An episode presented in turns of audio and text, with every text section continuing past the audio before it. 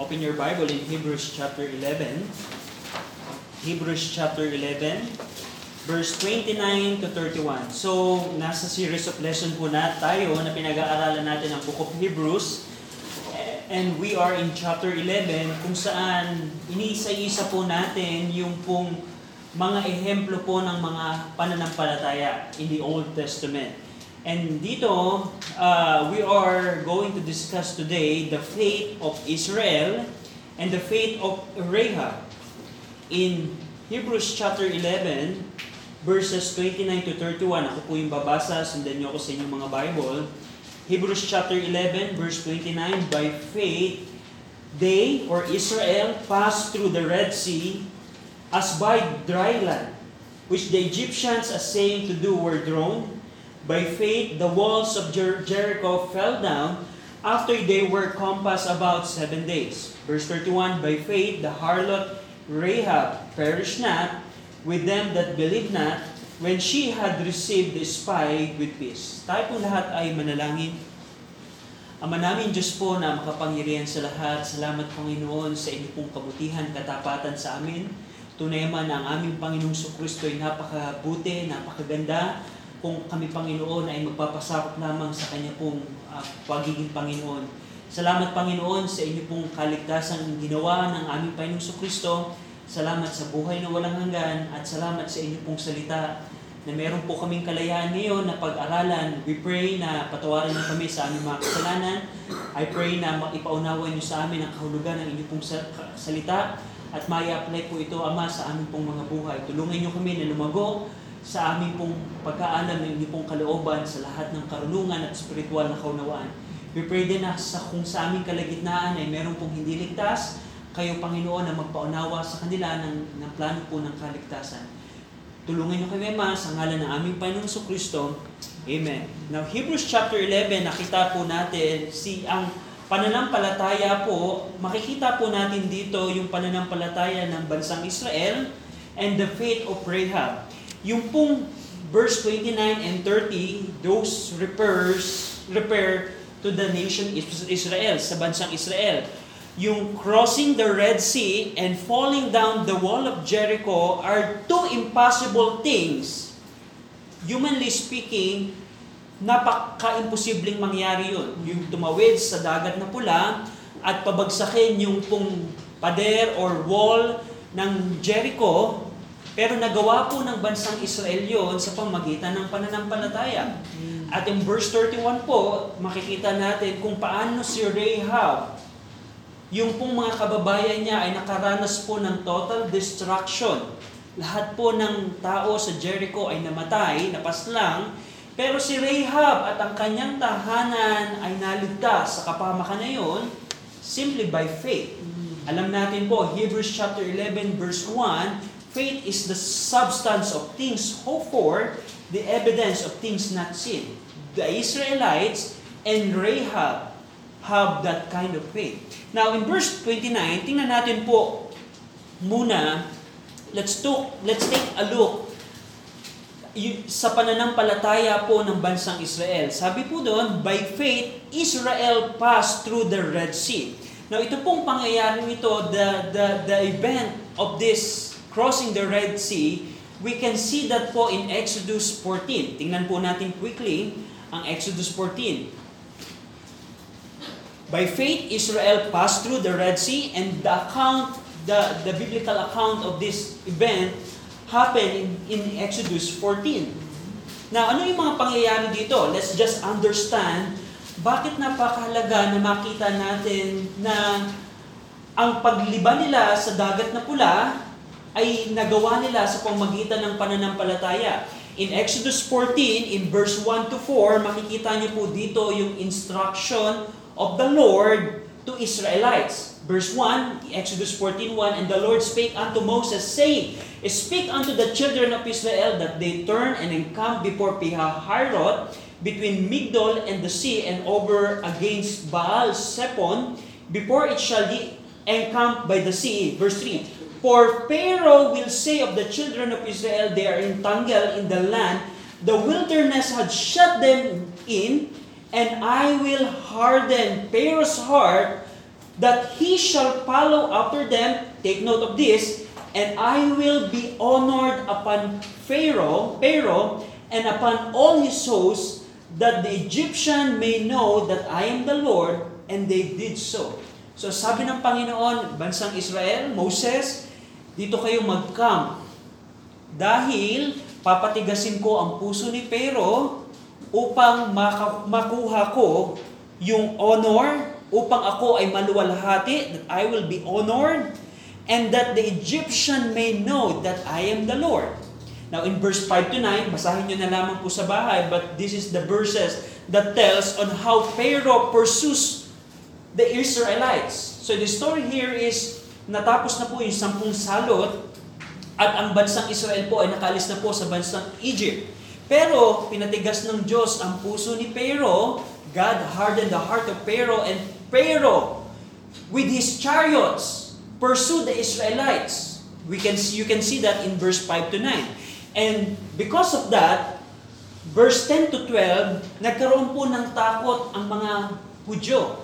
The fear of the people. Verse 10, And when Pharaoh drew nigh, the children of Israel lifted their eyes. And behold, the Egyptian marched after them, and they were sore afraid, and the children of Israel cried out unto the Lord. And they said unto Moses, Because there was no there were no graves in Egypt, hast thou taken us away to die in the wilderness? Wherefore hast thou dealt thus with us to carry us forth out of Egypt? Is not this the word that we did tell thee in Egypt, saying, Let us alone that we may serve the Egyptians? For it had been better for us to serve the Egyptian than that we should die in the wilderness. Nung nakita po ng bansang Israel, yung camp, yung, yung pwersa po ni Pharaoh kasama ng mga chariot, mga ah, kabayo na may mga sundalong sakay upang paslangin ang bansang Israel, sabi ng mga Hudyo, Moses, ito yung sinasabi ko sa iyo, sa iyo nung tayo nasa Egypt pa, na bakit hindi mo na lamang kami hinayaang maging alipin? Wala pang libingan sa Egypt upang doon na lang kami mamatay kaysa dito kami mamatay sa wilderness? At yun yung takot po ng, ng bansang Israelites. Dahil po, tandaan nyo, if you will understand the, the setting, nasa harapan po nila ang Red Sea, nasa paligid po nila ang mga bundok, mga hills, wala po silang tatakasan, at nasa likod po nila ang chariot, ang army ni Pharaoh. Doon po nilagay ng Diyos ang bansang Israel sa isang pagkakataon na parang imposibleng makatakas. Red Sea sa harap, chariot ni Pharaoh sa likod. But in verse 13 to 20, verse 13, And Moses said unto the people, Fear ye not, fear ye not, stand still, and see the salvation of the Lord, which he will show to you today, for the Egyptian whom ye have seen today, ye shall see them again no more forever. The Lord shall fight for you, and ye shall hold your peace. Verse 15, And the Lord said unto Moses, Wherefore criest thou unto me? Speak unto the children of Israel that they go forward. Nasa harap po nila ang Red Sea, and the Lord said, Go forward. Right. Now, kung titingnan natin, humanly speaking, let's uh, get this in a humanly perspective. Moses, you want me, us, to go forward upang malunod sa dagat na pula in the Red Sea? Are you thinking Moses? That's right. But that's what the Lord said, go forward. Well, But according sa Hebrews chapter 11, according kay Paul, ang bansang Israel step forward and they cross the Red Sea sa pamamagitan ng pananampalataya. right. Meaning kahit sa kanilang kalagitnaan ay merong mga tao na mas gustong maging alipin sa bansang Ehipto, na mas gusto nilang mamatay at maging alipin ni Pharaoh, pero as a nation, according sa Hebrews chapter 11, they pass through the Red Sea as by dry land sa pamamagitan ng pananampalataya. Meaning, their faith is based on the Word of God to go forward. Oh, the Lord said, go forward. Let's trust the, the word of the Lord. And they went forward. And we know the story. Nahati po ang dagat na pula nang itinaas ni Moses. Alam, we, we all know the story. tinaas ni Moses ang kanyang tungkod at nahati po miraculously ang dagat na pula. The Red Sea parted. And we know na ang around 2 million people po ang nakaliban sa dry ground sa the Red Sea. Now, may mga skeptic na nagsasabi na kaya sila naka, naka-cross in the Red Sea because the water is just shallow. Na mababa lamang yung tubig na kanilang tinawiran. And it's also miracle. Kasi kung shallow lang yung tinawiran nila, imagine yung mga Egyptian ay nalunod sa shallow water. That's the reasoning of the skeptic. Pero we know the, the, the Word of God said na they travel in the dry ground. That's why we believe. Na miraculously hinati po ng Diyos ang dagat na pula at ang bansang Israel ay nakaranas po ng kaligtasan through crossing the Red Sea. They passed through the Red Sea sa pamagitan ng pananampalataya. They believe the Word of God. Now, gusto ko pong pansinin natin ang sinabi dito ng Diyos in verse 4 na kanina, you will notice the purpose of this event. God said, I will be honored. Si Pero ay hahabulin kayo, and in that event, I will be honored. And the Egyptian may know that I am the Lord. Inulit po siya ng Panginoon in verse 17, Exodus 14:17, And I, behold, I will harden the hearts of the Egyptian, and they shall follow them, and I will get my honor upon Pharaoh, and upon all his hosts, upon his chariot, and upon his horsemen, and the Egyptian shall know that I am the Lord, when I have gotten me honor upon Pharaoh, upon his chariot, and upon his horsemen. And that's the purpose of the Lord. Kung paano maluluwalhati at magbibigay galang ang Panginoon sa paghabol ni na Pero sa, Israelites at malalaman ng mga Egyptian ng buong mundo kung paano ang Diyos ay makapangyarihang Diyos. Now, tingnan niyo po quickly in Romans 9. I just want to highlight that because we can have a good application about this this thing. In Romans 9.17, Romans 9.17, two times na sinabi ng Diyos in Exodus 14 that He will be honored and the Egyptian may know that He is the Lord. In Romans 9.17, this is a comment of Paul about that. Romans 9.17, For the scriptures say it unto Pharaoh, even for this same purpose I have raised thee up, that I may show my power in thee, referring to Pharaoh, and that my name might be declared throughout all the earth. And if we know the story after the event of the, of the Red Sea crossing, ang buong mundo po during the time ay napakinggan kung ano ang nangyari sa bansang Israel at sa bansang Ehipto. As an example po, in Joshua 2, in Joshua chapter 2, Rahab heard that. The Canaanites know that.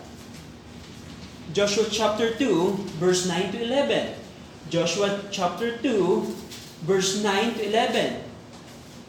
Joshua 2, And she said unto the men, I know that the Lord hath given you the land, and that your terror is fallen upon us, and that all the inhabitants of the land faint because of you.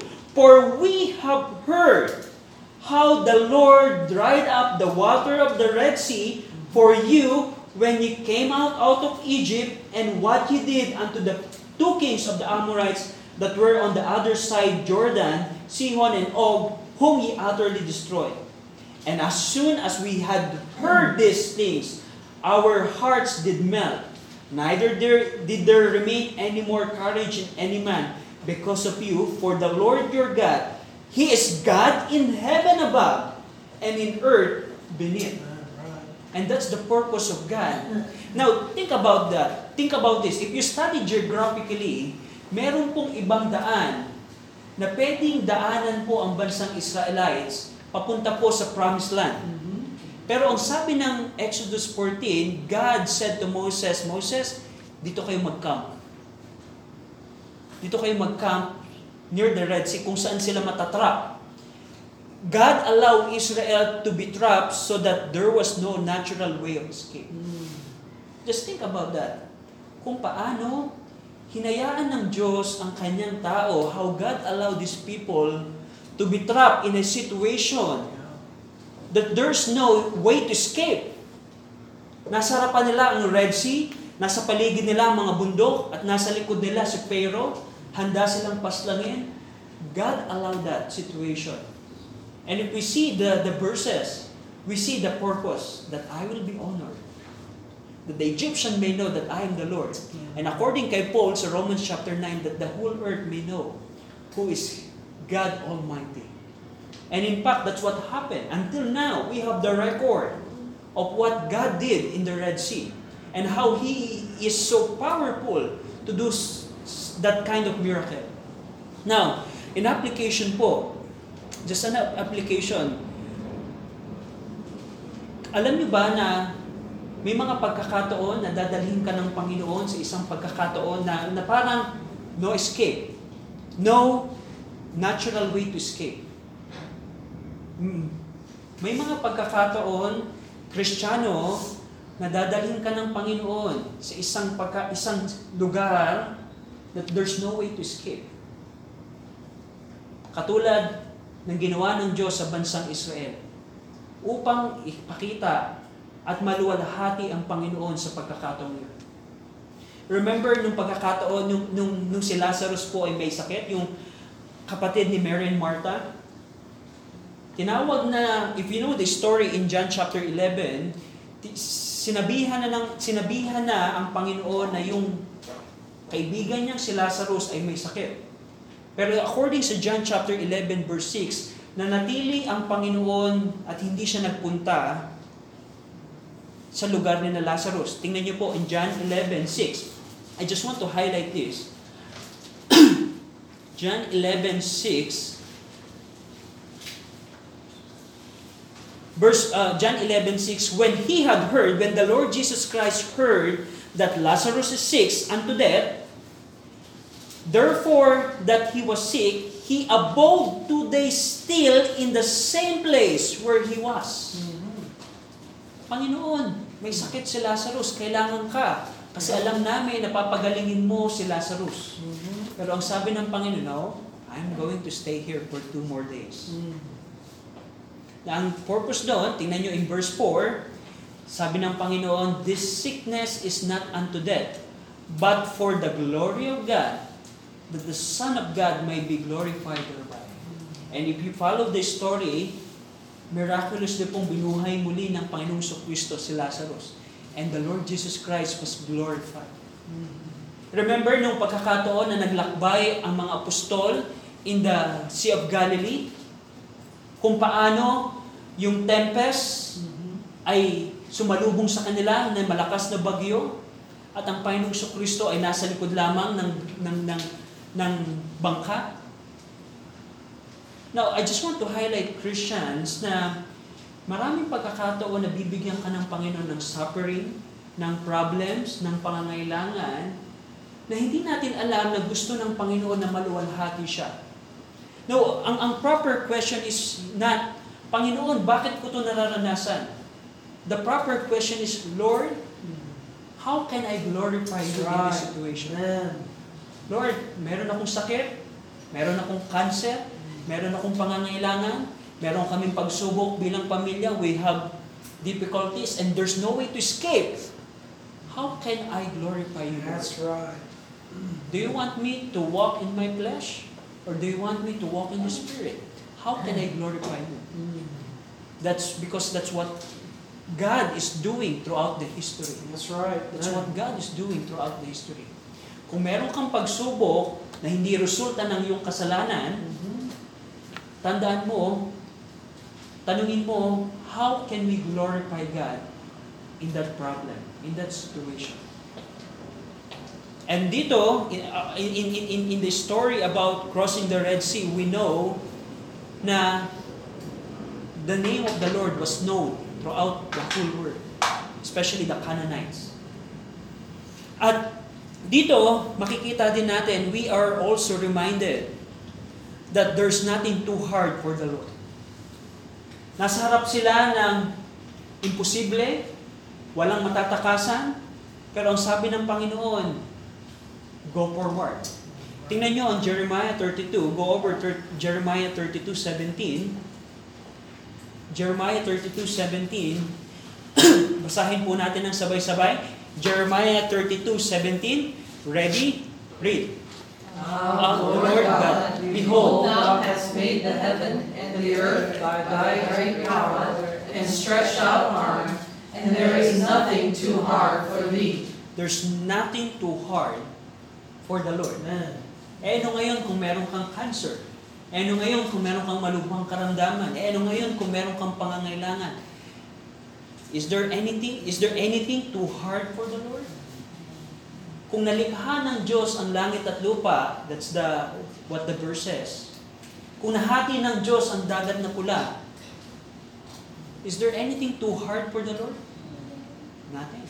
The problem is, you know the problem is, Christians, we don't have faith. That's right.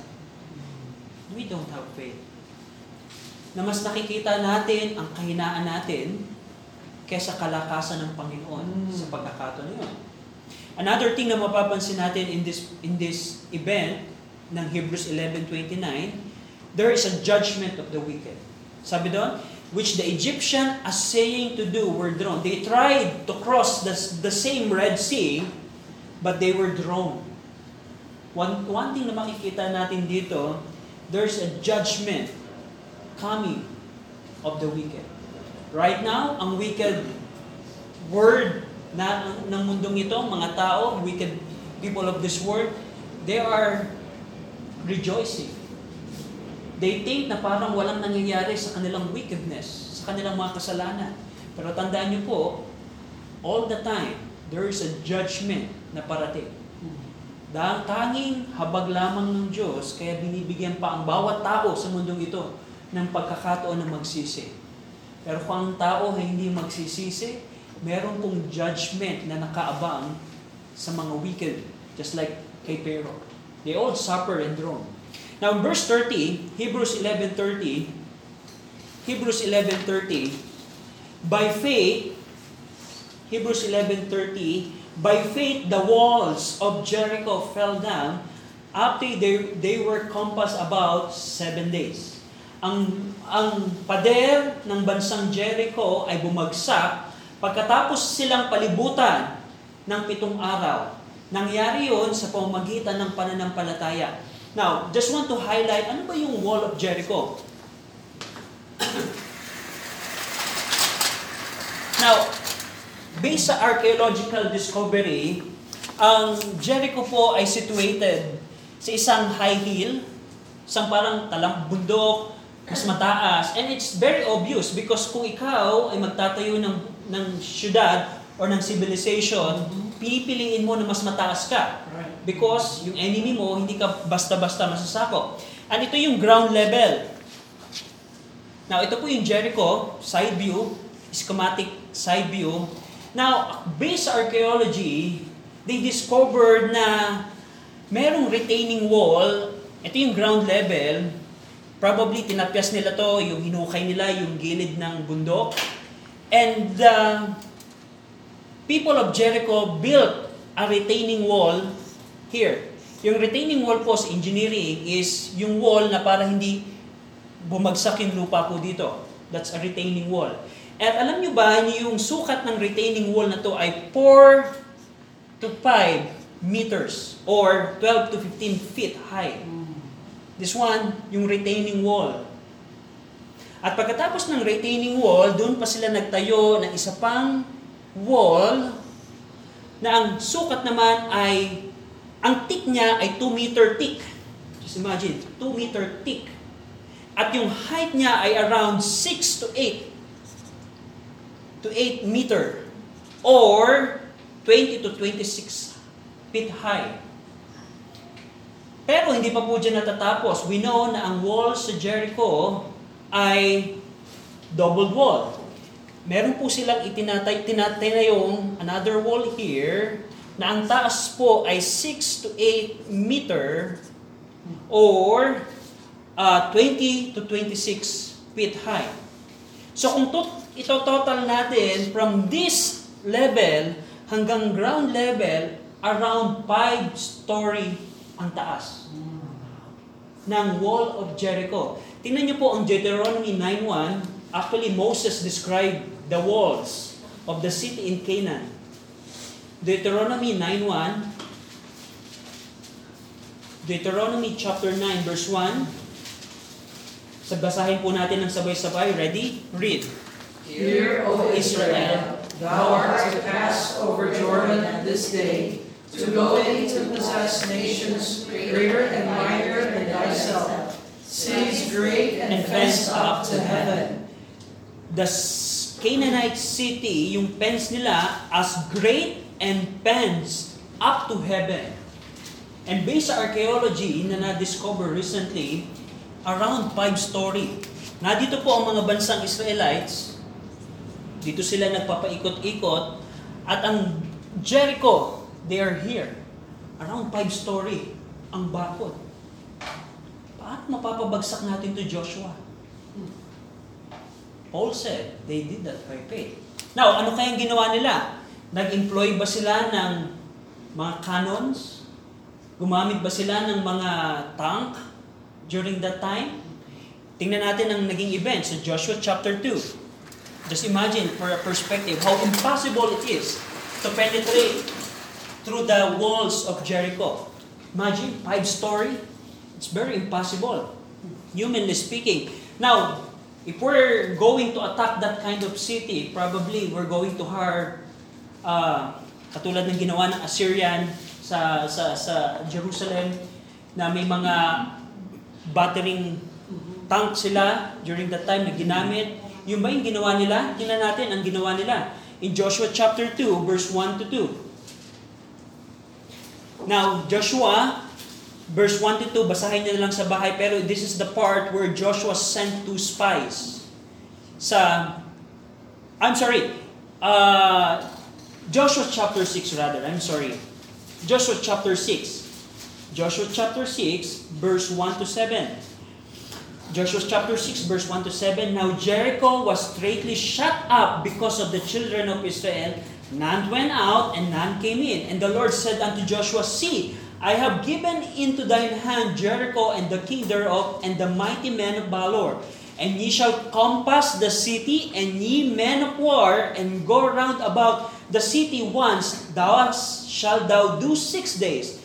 And seven priests shall bear before the ark seven trumpets of ram horns. And the seventh day ye shall compass the city seven times, and the priests shall blow with the trumpets. And it shall come to pass that when they make a long blast with the ram's horn, and when ye hear the sound of the trumpet, all the people shall shout with a great shout, and the wall of the city shall fall down flat, and the people shall ascend up every man straight before him.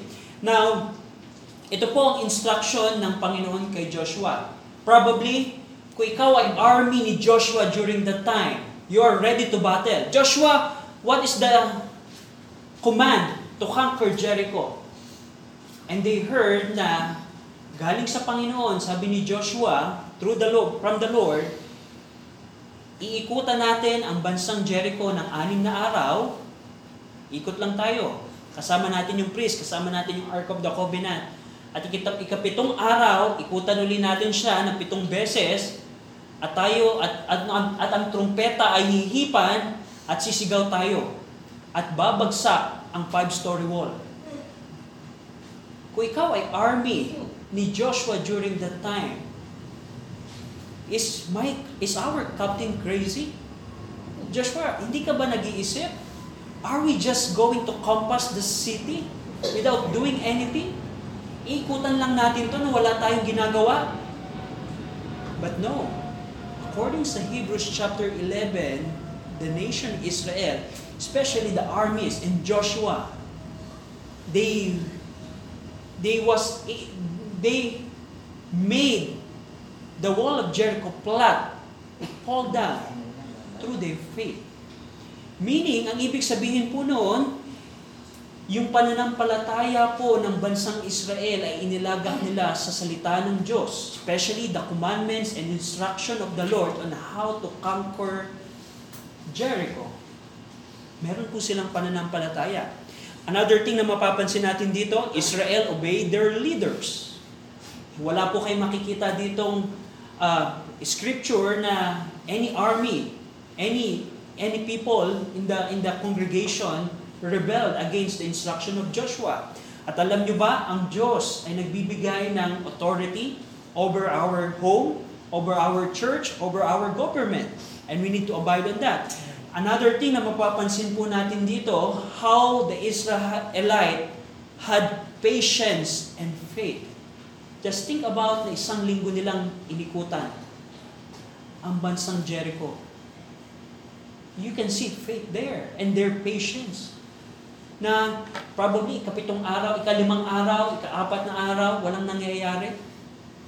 You need to, they, will, they exercise their patience and faith. Also, they trusted God for the impossible. Katulad po na nangyari sa Red Sea crossing na parang imposible. Humanly speaking, ang Jericho po ay hindi po kayang pabagsakin ng bansang Israel. Humanly speaking, just like the Red Sea crossing.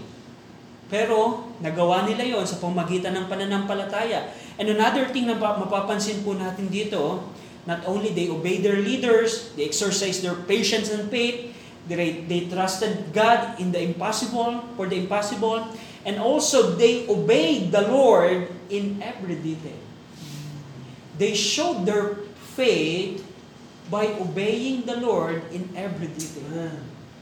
Na kahit humanly speaking, it's nonsense. Joshua, it's nonsense. Pero you cannot see that in the scripture. What you can see is the testimony of Paul that they were able to make the wall of Jericho flat by faith. By faith, the walls of Jericho fell down after they were compassed about seven days. Kaninong pananampalataya to? Sa bansang Israel. They trusted the words and the instruction of the Lord on how to conquer might, the mighty Jericho. Now, they obeyed the Lord in every detail. At alam nyo ba, in, in application, in building our home, establishing the church, making our home right, God gave us a detailed instruction.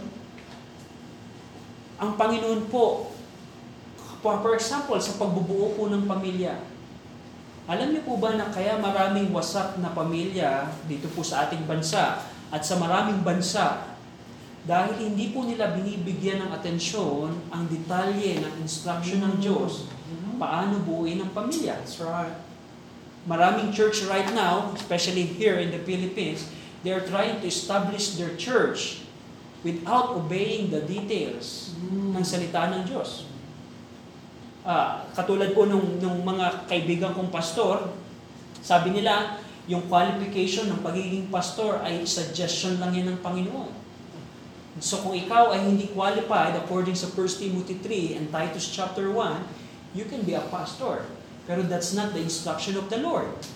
Sa pagbubuo ng pamilya, ang Panginoon ay maraming instruction.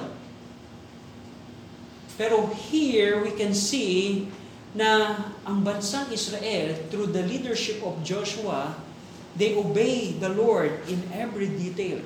In every detail. The same thing. The only way, one way we can show our faith to the Lord is by obeying the Lord in every detail. Hindi natin pipiliin ang Word of God na ito lang yung kaya kong sundin, ito yung ayaw kong sundin. No. We cannot do that. Kung tayo ay magiging disipulo ng Panginoon, this is our manual. This is our instruction. Mga pagkakataon na parang mahirap gawin ang instruction ng Panginoon, but we can learn from Joshua and the, the, nation Israel. If we are going to exercise our faith, we can follow the instruction of the Lord. We can follow the instruction of the Lord. And lastly, Joshua chap in, in Hebrews 11, Hebrews 11:31, not only the nation Israel, another person here is Rahab.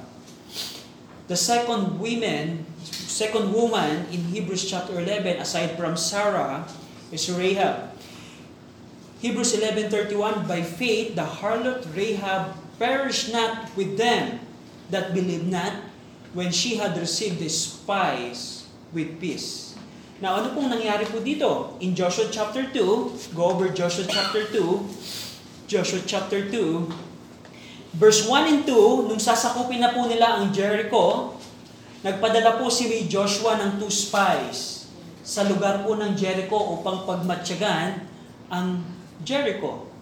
You can see that in Joshua 2, verse 1 and 2. But in verse 3 to 7, Joshua 2, verse 3 to 7, And the king of Jericho sent unto, Ra- sent unto Rahab, saying, Bring forth the men that are come to thee, which are entered into thine house, for they be come to search out all the country. Nung nalaman ng hari ng Jericho na merong dalawang espiya na nanggaling sa Israel upang pagmatyagan ang syudad ng Jericho at nalaman ni ng king of Jericho na nagpunta ito sa tahanan ni Rahab, ang sabi ng king, Rahab, ibigay mo sa amin, bigay mo sa akin ang mga spies na pumunta sa iyong tahanan. Pero anong ginawa ni Rahab? Verse 4, And the woman, referring to Rahab, took the two men and hid them and said thus, There came men unto me, but I wist not whence they were. And it came to pass about the time of shutting of the gate, when it was dark, that the men went out, whither the men went I wot not, pursue after them quickly, for ye shall overtake them. Sabi ni, ni Rahab sa mga tauhan ng king, nagpunta sila dito, pero wala na, umalis na sila kanina pa. Habulin nyo, baka nakatakas na sila, maaabutan nyo pa. That's what Rahab did. And in verse number verse number 8 uh, verse number 7 and, and verse number 8 Joshua 2:8 and before they were laid down she came up unto them upon the roof to the two spies nung tinago ni Rahab yung two spy and Rahab said unto the men to the spy I know that the Lord hath given you the land and that your terror is fallen upon us and that all the inhabitants of the land faint because of you. For we have heard how the Lord dried up the water of the Red Sea for you when you came out of Egypt, and what ye did unto the kings of the Amorites that were on the other side Jordan, Sihon and Og, whom ye utterly destroyed. And as soon as we had heard these things, our hearts did melt, neither did there remain any more courage in any man because of you, for the Lord your God, He is God in heaven above and in earth. So, here is the, the his, here is the account na nire-refer ni Paul in Hebrews 11 na si Rahab po ay naligtas. Hindi siya napahama kasama ng kanyang mga kababayan dahil itinago niya at tinanggap niya ang dalawang espiya. Paano? How? By faith. Meaning, yung, yung nangyayari yung Joshua chapter 2 na hinahanap na ng hari, yung dalawang espiya, pinagtitiwalaan ni Rahab ang Panginoong Diyos ng bansang Israel, the Jehovah God. Rem- Remember, ang sabi ni, ni, ni, ni Rahab, I know that the Lord your God, He is God in heaven above and in earth beneath. Sabi ni Rahab, alam ko, dalawang espiya, na ang Diyos nyo, ang, ang Diyos ng langit sa taas at Diyos ng lupa dito. Nagawa ni Rahab yun sa pamamagitan ng pananampalataya. So what we can see here is Rahab was saved by faith based upon the word that she had heard about Jehovah.